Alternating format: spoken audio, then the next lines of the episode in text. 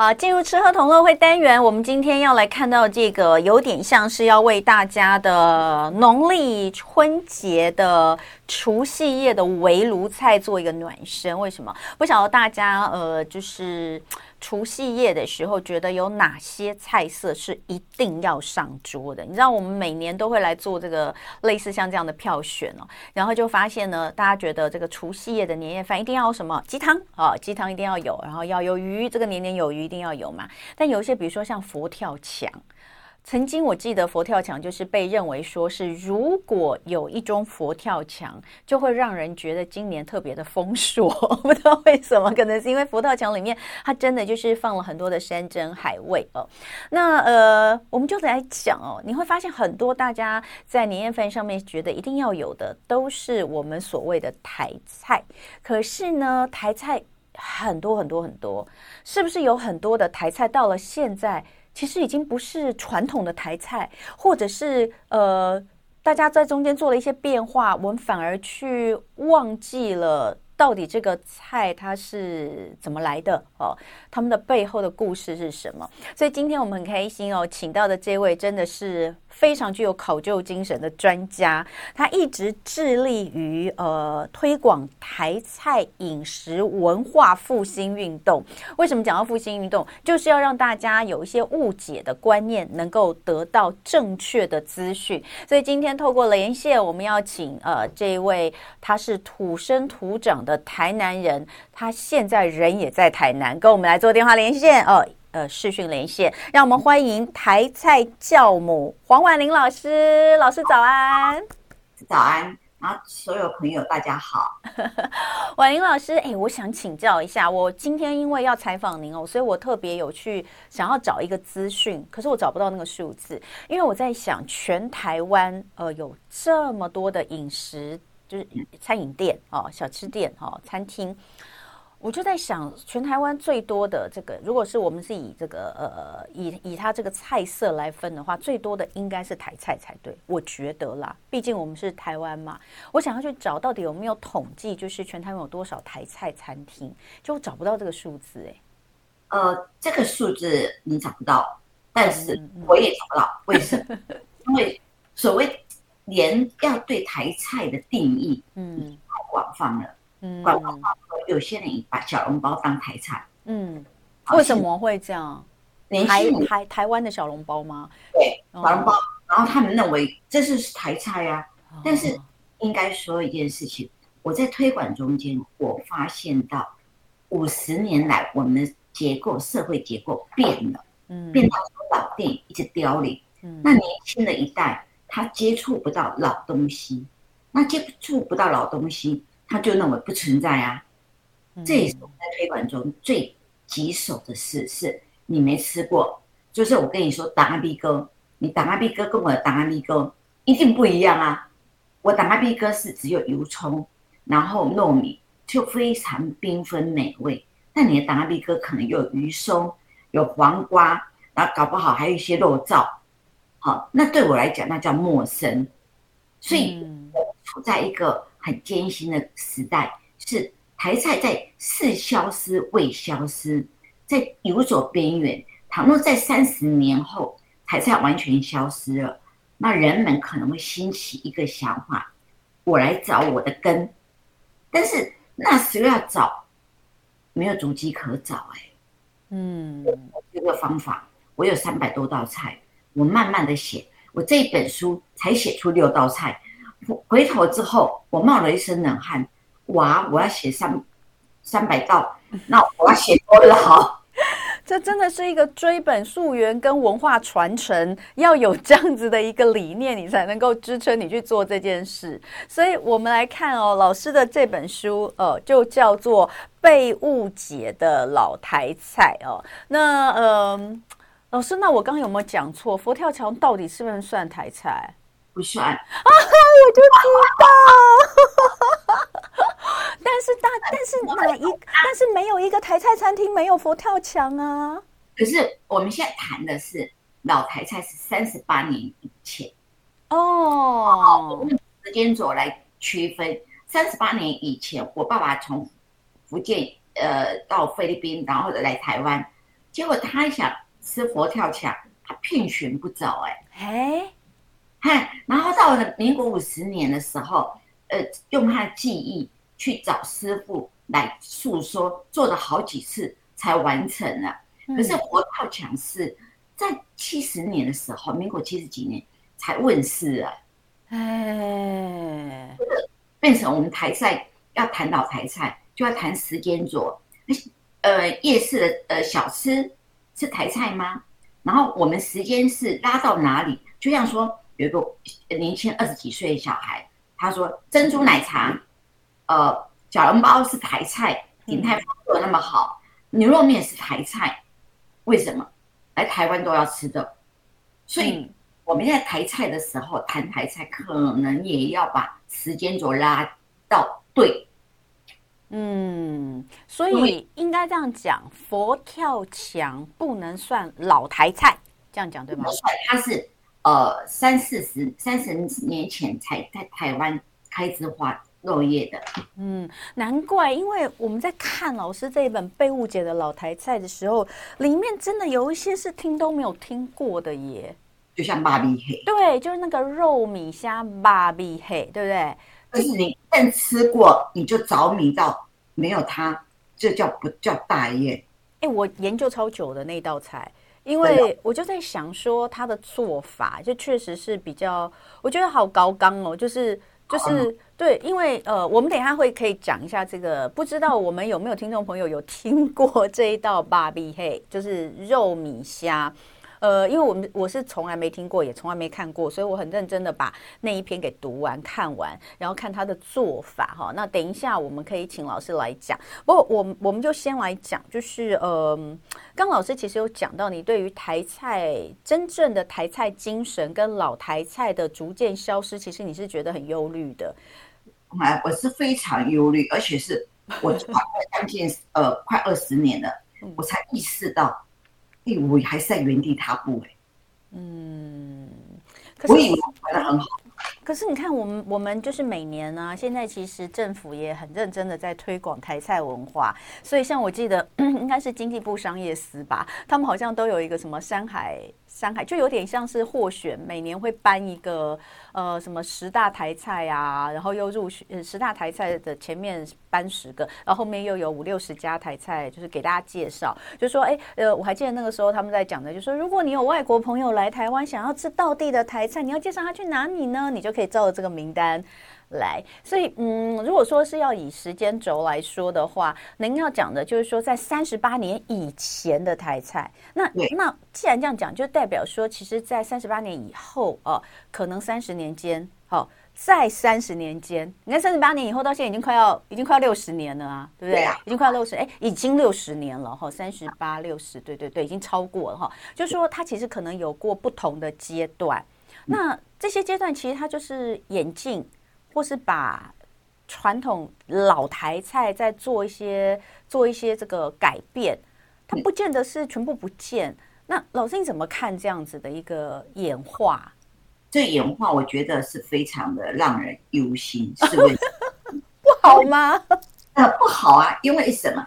倘若祖先的根都不见了。好，祖先长什么样？但是我没有要求大家穿六十年年前的衣服了。好。你至少要知道祖先原始的菜，它的走向是怎样。可是我连那样貌都找不到，甚至呃，还在台南，我想吃碗粿，好，这小吃好像很好啊，垂手可得啊。结果我我遍寻了半天，好的竟然没有一家哦，竟然没有。那我我我要吃，我就要亲自做，可是我做完我吃不了那么多，嗯，那我很辛苦。是我要寻找，就最主要是一个是邂逅，为什么？你第一次吃到的味道是一个最美好的记忆。然后就像最近我们看到一个呃一个窘境是香酥鸭，香酥鸭是应该现场吃，可是它是香酥鸭冷冻宅配到府复热，请问他这样吃到的香酥鸭，他认识的香酥鸭，他说哎没失传啊。可是我做的香酥鸭是三天三夜这样子轮番做，拿出来之后到你面前热腾腾的压下去，啪一声，然后连骨头都碎掉了，最后连骨头都吃光了。嗯，那这样的香酥鸭跟那样的香酥鸭，请问到底是失传还是没失传？这个我觉得其实还是一个等级的区分啦。我觉得应该是这样讲，对不对？对，就是等级的区分之后，我发现到我在传的台菜是，我不能普及化，因为我在卖力的。比如说我在台呃，我黄婉玲烹饪教室卖快闪的东西，我再怎么做只有七十份，那全台湾多少人？那我能吃到的人就七十个人而已，七十个家庭，我传的很慢呐、啊。嗯，但是搞味道不知道，你知道祖先的味道是什么吗？所以老师就是很认真的，除了在他自己的台菜教室来，希望把这些真的很传统的味道给传递传承下去之外呢，也透过呃写书的方式，希望能够让很多上不到他的课的人，但是至少知道这些台菜。老台菜它的来源是什么？它应该怎么做？那像刚刚我们讲到这个马逼黑哦，就是肉米虾，是听都没有听我啦，我听都没有听过。呃，我觉得听过人可能真的也不不是很多。昨天我们有问一下，好像都没没没什么人听过。可是啊，书里面其实老师，你书里面这这边有八道菜，嗯，对，八道菜，其实有一些还是大家不但是听过，而且几乎每天都在吃的，到处都可以看得到的。哦，比如说像什么？白菜卤啦，这个我们去吃那个小小面店、小那个卤肉饭或什么，一定会点的白菜卤。老师不知道你每天在外面吃白菜卤是会不会生气，还是会怎样？不会点，不会点。好，白菜卤，哎、欸，老师也可以写超多，写二十页耶哦。还有油饭。还有当阿 B 哥，呃，刚刚有讲童仔米糕，还有什么呃萝卜四喜汤、红烧鸡，好，还有这个鸡仔猪肚鳖哦，榨菜丸，还有肉米虾。其实这里面有有一些是我们真的不但是熟悉，而且真的是常常在吃的。到底现在跟最古老最根源的这个味道有什么不一样？那我们等一下再请黄海林老师来跟我们详细说明。先进个广告。好，欢迎回到生活同乐会。今天礼拜四哦，非常有趣。我们其实今天的吃喝同乐会根本可以当做一同来讲古单元哦。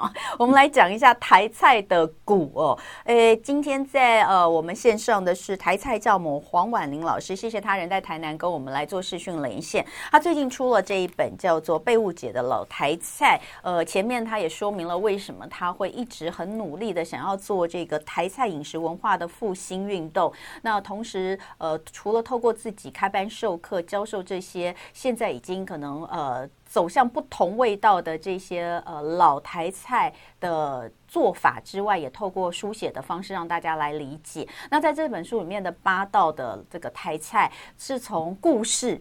好，就前面有先讲这些台菜的故事，然后到做法都非常的清楚哦。所以如果真的想要学习古早味哦，真正的传统古早味哦，那看这本书哦，哎，学得来。那就我就要问一下这个老师，其实白菜卤真的是很有意思。像我刚刚问你说，哎，你去外面吃到会不会生气？你说你更不会点。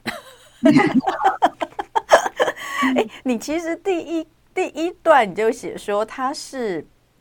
一道被误解的老台菜，也是一道身世轮转最有趣的老台菜啊！是不是可以跟我们聊一下？其实有些菜被误解之后，并不是不好，嗯，但是我我我常被人家抨击说：“你说的算吗？”不是，是我呃很喜欢跟老辈的在一起。然后我我舅舅在在世的时候常讲一件事，那时候才三十多岁，他就跟我说：“你一百多岁了，因为你的老龄粉一百多岁的。”记忆你都知道，嗯，你觉得他们愤得太凶了。那这是个白菜卤，一旦被误解，你喜欢吃呃呃变鸡肉饭的呃白菜卤无所谓，但是你要知道它的前生今世。倘若你不知道祖先的前生今世，不知道我们这块土地曾有过的根，它的故事，那我们就会变成文化很薄弱，然后我们的呃旅行啊、观光啊。就没有什么亮点可让可言了。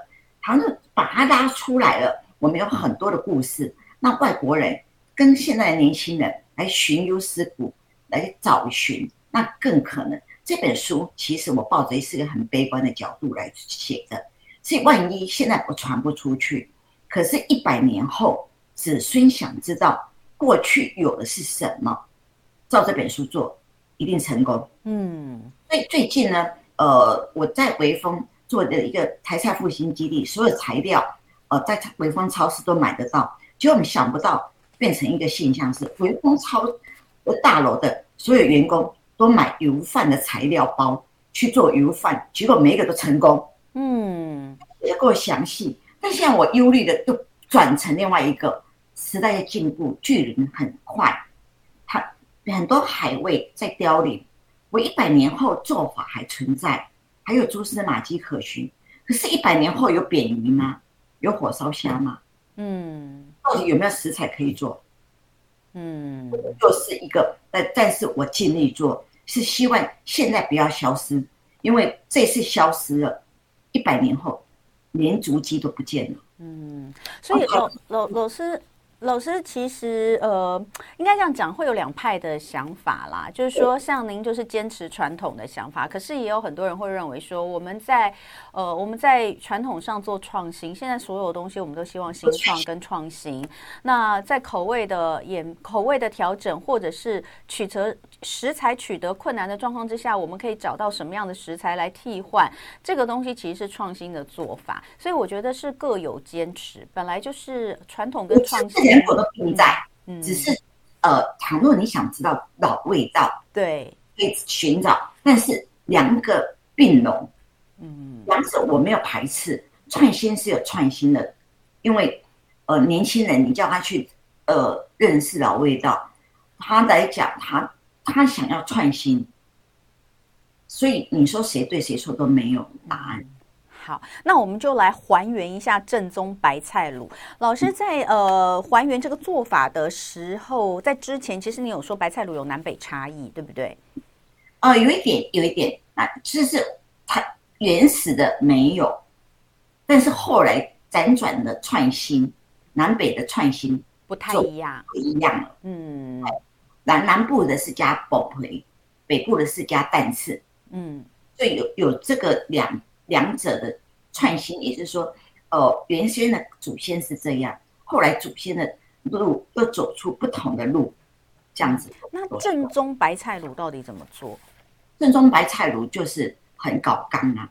说实在，这这要做出来，呃，第一你要找一副好猪肚，然后先卤了一小时，之后再拿出来，然后爆扁鱼，你要爆个四十五分钟，爆完之后把扁鱼加。呃，白菜去炒过，然后把猪肚切片，一一朵香菇摆在扣碗里面，然后猪肚摆摆摆平了，呃，摆个扣碗一个形状出来，然后把白菜加扁鱼去炒过烩过，然后再换进去填鸭，最后再加个蒜头酒，然后再包起来去蒸。嗯。大家如果看到老师书上的这个呃白菜卤的做法，跟它最后呈现出来的样貌，你一定不会想到它是白菜卤，因为它看起来就是像 呃宴客的一道一道大菜，所以它本是大菜呀、啊，所以它过去是大菜，不是小菜。它不是不是小菜，它就过去宴席的大菜。哦，啊，但是就是你把它简化成变了，但是。没有说现在的白菜卤不能点，是只是我不喜欢吃现代版的白菜卤，我喜欢加广回的白菜卤。不是因为如果照老师的做法，然后你看里面的这些呃这些材料，你吃现在白菜卤，你会觉得它根本没有味道吧？对，就是就是没有味道啊。味道但是古时候的白菜卤，我会想一个人独包一盘，嗯，好好的澎湃享受。因为它其实它用的材料根本只有一点盐而已，一点点。它都是因为它的这个本身食材的鲜味都很够啊，够，所以不用调味了。嗯，我我我从来没有吃过有猪肚的白菜卤，哎，超好吃哦。不是，我们吃白菜卤只有白菜跟扁鱼，哎，对不对？对呀，而且它扁鱼是用炸的，所以扁鱼的香酥跟呃红红红红。很浓厚的味道，你就吃不到。就炸跟爆不一样，不一样哦。这个炸大概是一两分钟，爆可能要三十分钟。爆扁鱼怎么爆啊？嗯、就是冷锅嘛，冷锅，然后用文火非常小，几乎快熄掉的火，然后慢慢一直铲，一直铲，一直铲，铲到它们有有一点烟了，就又拿出来到旁边离火，再铲，再铲，然后再再再进来文火中再铲，再再离了火再铲。你有加油吗？没有加油，到最后才加一点点油。对呀、啊，就是整个都是干煸的过程，对不对？但是出来的香味，嗯，你会把它当零食吃掉。嗯，呃，鱿鱼丝更好吃。然后你再把它用放在密封罐里面，熟成一个礼拜之后来煮汤。嗯，好香好甜，只要是高白水加扁鱼。嗯，所以单一个扁鱼，我报扁鱼我就要写到两页。嗯，好，嗯、我我我们原本今天没有要讲油饭，可是我很想讲油饭，因为油饭实在是呃。甚至有人就是每天早餐他都可以吃油饭这样子，就是油饭它是台湾人非常喜欢吃的，也是主食之一。那你更不要说呃生儿子要请吃油饭等等。那既然油饭也是这么常出现的，可是你一样把它放在这个失就是被误解的老台菜里面，所以要讲现在的油饭跟跟以前的油饭，或者是。嗯，米糕，或者是甚至有人说这个粽子的这个南部粽、北部粽，每次在争论的时候，就会有说，呃，北部粽就只是包起来的油饭、呃、之类的这种。嗯嗯，油饭它被误解的地方在哪里？做法就是现代人投机取巧，他米一定要泡水，或者是加小苏打，或者加碱，好，那这样子很快就蒸熟了。可是这样子是因为因为常听到有些人说我不能吃糯米。吃糯米会酸，胃痛，对不对？胃痛，其实是你照老方法，不要泡，然后用抽一个洞，一个洞，一个洞出来的米蒸出来，再撒一点水，再把它拌一拌，再去蒸，这样子的米是好 Q 好香，绝对不会胃痛，也不会胃酸。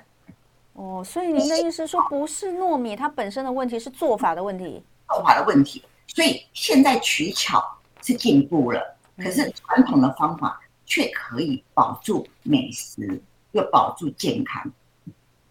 对，因为你看哦，我讲过年年夜饭，大家也很喜欢，几乎很多很多家庭要米糕，对不对？大的米糕，它可能是什么樱花虾米糕，或是红鲟米糕这样。啊，底下米糕当然是主角啊。对呀、啊，但是你你可以去做。其实我这次最大的创举是在微风超市啊，买到书，看得到书。看到还有呃一个呃电视墙做法都看得到现场，然后买得到材料材料包材料包，全部都帮你配好了，嗯、你就整袋提回去照书上写作就做成啊。所以就这个主题也应该是创世界之举。嗯，做推广的时候要有所本，你也有所呃善良意，让年轻人年轻人会想为什么我要遵照古人。可是为什么不尝试看看，再来选择？嗯，对不太来，呃，来推可能比较好一点。有，我有看到书上您有写到，就是你自己做的油饭，就一样是那个蜜月的时候嘛，对不对？结果没想到大家吃了之后就是疯狂啊！对啊，在我看的那一段，我有点流口水，想说到底有多好吃？我我我最近听到一个笑话是。微光超市它做出来，就很多柜员去买，啊，有哦，就每一个每一个都成功了。最最后呢，他们的的呃全馆的运动是做油饭，嗯，而且我发现啊很简单，因为我们的版本也有电锅版本呐、啊，嗯，过来做也可以呀、啊。那那简单的让我们的听众们，因为大家呃详细还是要看书，简单的讲它到底诀窍在哪里，或是跟现在做法不一样在哪？诀窍是你要知道，米是一杯米一一杯水，然后用电锅蒸的时候，一杯米零点六杯水。然后说内锅吗？内锅哦，糯米的吃水量不多，所以你要抓住糯米的呃弹性，才不会说你做出来糯米是软烂的，对，而是粒粒分明 Q 弹的。那都是你有蒸笼做出来叫做极品，然后极品的时候很简单。你只要中间每一个洞挖一个洞，挖一个洞，那蒸汽起来的时候，好，它就可以呃很均匀，你你就粒粒分明，秘诀就这一这一切。我觉得江湖一点绝，说破一点都不值钱。所以在书上，我把所有的秘诀不断的说出，不断的传出，因为很多成功率达到百分之百。所以我有照片，做一个蒸笼里面，为什么一个洞一个洞？有，我有看到，就就是洞洞嘛，对，嗯。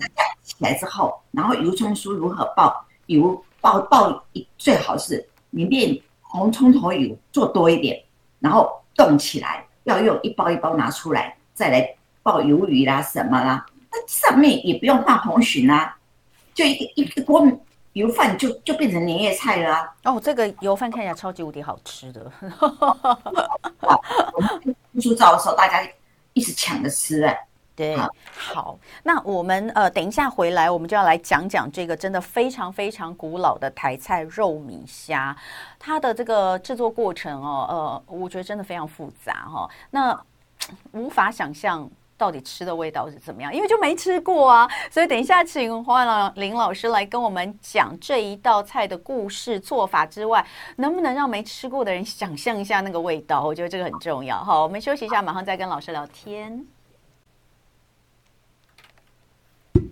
看这个，啊，好饿，好饿哦！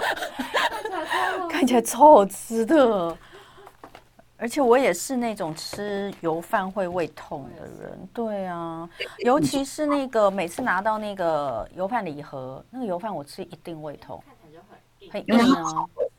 所以那个那个油饭我都一定要就是。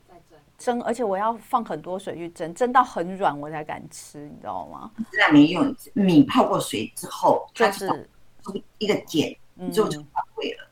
好，那我们再继续，最后剩十分钟吗？哈，老师，我们还有十分钟时间哈，我们就来讲一下肉米虾哈。好，欢迎回到生活同乐会。今天的吃喝同乐会，哇，有没有觉得果然是在讲谷？可是问题是，这个谷又跟我们的生活息息相关呢、刚讲的白菜卤油饭，谁没有吃过？而且搞不好一周都一定会吃到一到两次哦。那最后我们要来讲的这个哈，我们请这个台菜教母黄婉玲老师，在他这本书里面，大概最让人觉得新奇的，哎，你看明明就是个古古菜，可是却让人觉得很新奇的，应该就是这个肉。米虾，哎，老师来跟我们讲一下这个肉米虾。呃，顾名思义，好像里面应该要肉、要米、要有虾，但是没有米哦。那个米是形容肉的大小吧？对。好，我们来讲肉米虾的故事。它算汤品吗？算羹吗？羹是羹，羹代表绵延流长，在在闽南菜是绵延流长。然后这道菜大家没吃过，我告诉你味道好了，清甜，嗯，没有加糖，但是很清淡雅甜。它的熬的时候，骨头就用两种骨头了，有一个还呃扁齿骨，一个大骨，去熬过之后还要过滤，过滤完之后，那么都是在制作的时候，我会做多一点，放在冰箱冷冻着备用。然后呃，那浮浮那个追吧。追辣的汤全部要丢掉，因为连用都不能用。可是追辣的时候要有耐心，就像我，我我就会一边唱着歌，然后要不然就想着故事，哎，要不然你就是慢慢的做，然后再捞起来，也可以，就是这样子。但是它呈现的味道，那个清甜的味道，清雅到你吃过你忘不了。像筒笋，它里面加的筒笋。筒笋也是我们比较那个筒是筒子的筒，这个筒笋也是我们不是很熟悉的一种笋哎，所以我才花了很多时间跟微风超市，哦，呃，请他进筒笋，所以现在在微风超市买得到没有药水味的筒笋，也是从台南厂农场是直接运过去的，也没有发票什么的，为什么小龙慢慢做而已，是家庭做出来的。那铜笋的味道跟笋子就不一样了，它的味道是怎样？它有点微酸，但是淡淡的笋味加一点点微微的甜酸，嗯、然后呃散发在汤里面，就是有肉，有点酸却不酸，有点甜，但应该是甘却不是甜，这个感觉很曼妙。你吃到的是五味杂陈，但是又很清雅，有甜味，有酸味，有甘味。老师，肉米虾这道菜在现在在一般的餐厅应该是没有啦，台菜餐厅至少我没看过。那、嗯、可是是找得到有台菜餐厅出这道菜的吗？哦，没有，是我在寻找的过程中间，一个老师傅在呃屏东，他告诉我的，然后我再找回台湾台南的老师傅，他们说。古时候说实在，糯米虾消失已经八十年了。哦，但是它是真的曾经风靡到每一家酒家、每一家食堂都有的菜。哇！但是完全失传，它为什么失传呢、啊？太搞干啦！就像说你要板的，后来就是社会结构变了，板的一次要三十桌啊，嗯，或者是十桌。那是叫我来做的话。我也做不出来，因为我我觉得要先告诉大家它的制作过程，就会知道为什么它会失传哈。比如说这个重点就是那个肉米哈，那呃，我我我有在研究，就是说，因为那个那个肉是等于是你先剁过，对不对？你先绞过剁过的绞肉哈，那。呃，大家想象就是我们平常如果做肉丸，我可能把它捏成一颗一颗一颗的，然后就丢到水里面去去烫嘛它，然后再把它拿起来，然后我们就可以当肉丸冷冻，对不对？可是老师，这个肉米就是你把它弄成一粒米一粒米的大小，把它弄进去，不是只能这这道菜是宠爱自己，我也觉得好烦哦。就是有有餐厅愿意做的，就是他宠爱女儿。他要花多少时间、经济成本在这个时代，嗯，人力、物力，嗯，这道菜谁愿意做？哎，那老师，我再问你哦，就是你让我们想到比较偷懒，就是因为你其实到最后就是它是不是呈现就是一粒一粒的肉末嘛？那我我不能用炒的吗？不能炒出来就味道就是浊了。嗯，就就是我我有学生有跟你一样的想法。对呀、啊，我昨天就在那边研究为什么那么烦呢？炒不出来的汤头，他们气的说：“那我熬汤熬了半天，煮出来的却没人喝。”对啊，因为你你你你整整你整锅，你你肉末你一弄一锅水，然后你把肉米这样子一个一个一个一个，没有用水飘出来的味道，跟用炒锅子的味道就不不行。就像我当初在学的时候，我也跟你一样说，我用炒的，结果你跟我讲一句什么话吗？嗯哦。你当做我们古早人、古早人老人都是笨呐、啊，倘若可以，我们就做了，嗯，就是这样做出不来味道，不可以，嗯，所以他会失传，是因为一个事情好残酷啊，嗯，我们没有被爱呀、啊，没有被尊敬啊，所以人家还不愿意做给你吃啊。哦，真的，因为大家想哦，就说你一堆绞肉，然后呢，你一个米粒一个米粒的用手指把它把它弄到那个一锅水里面，然后烫了之后把它捞起来，你想想看，它就干净了嘛。对对，然后那个肉末什么都没有了嘛，对不对？就清淡啊。对啊，然后起来之后，它就是在备用哦，备用。对，你想想看，你那一锅会有多少个小肉米？真的是有够多。做那我我已经很熟练了，可是我做一锅的肉米，呃呃水追吧，嗯，我要二十分钟。嗯，对。然后呢，那当然这个里面除了肉米之外，另外一个重点是虾，对不对？好，对，那要剥好几次。对，刚刚那个老师说追吧，就是水肉，那个 做起来那个东西就叫水肉哈。水肉。好，好，那呃，当然因为它是一个羹哦，所以最重要的重点灵魂应该还是在汤头，对不对？对，汤头，汤头是因为它用两种骨头去熬出来的汤，两种大骨去骨头去熬的汤，然后熬出来之后调味几乎不需要什么调味，加一点点五印醋，然后它有香菇味，那因为它里面有放香菇丁，然后它有铜笋香，嗯，然后最后它有追巴的味道，煮起来，然后把它勾芡之后。呃，加一点点糖，一点点，真的是一点点，加多了就吓人了。就像说，你把呃腮红涂了大大红色，会吓人哦。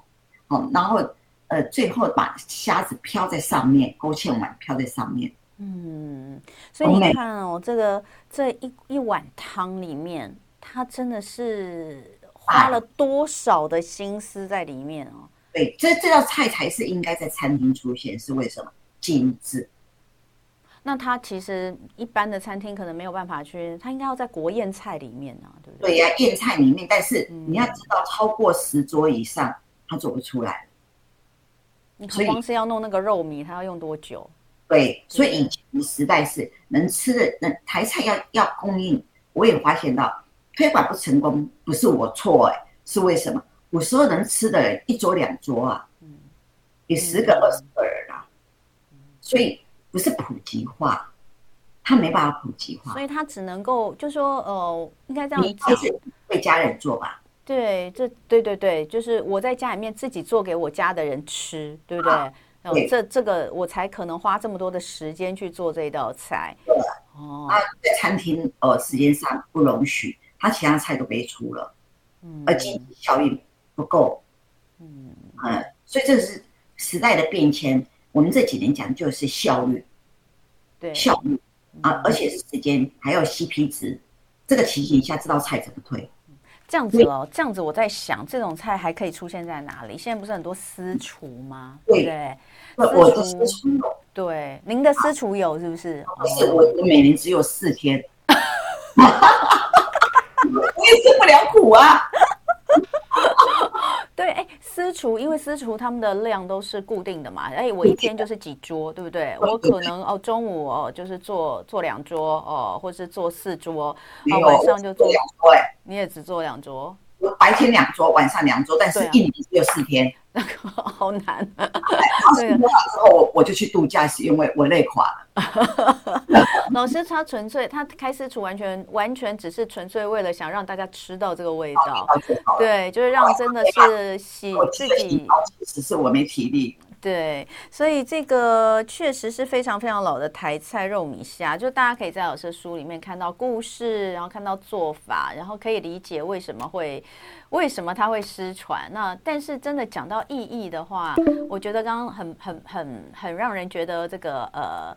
感动的，就是说它是一道有爱的料理，因为它真的要花非常多时间。那你就是做给家人吃，所以呃，八道八道菜在这一本里面哈，就是呃被误解的老台菜。那如果对台菜有兴趣、喜欢台菜的朋友哦，就是真的可以收藏哦，才知道我们的历史台这些台菜的历史。而你其实是可以复刻它的味道。那你能够复，之所以能够复刻，是因为有一个有一个执着的狂人 台菜教母。王婉玲老师在做这些事情，呃，所以在这边推荐这本书给大家，谢谢婉玲老师哦，谢谢，期待你的下一本书了，谢谢。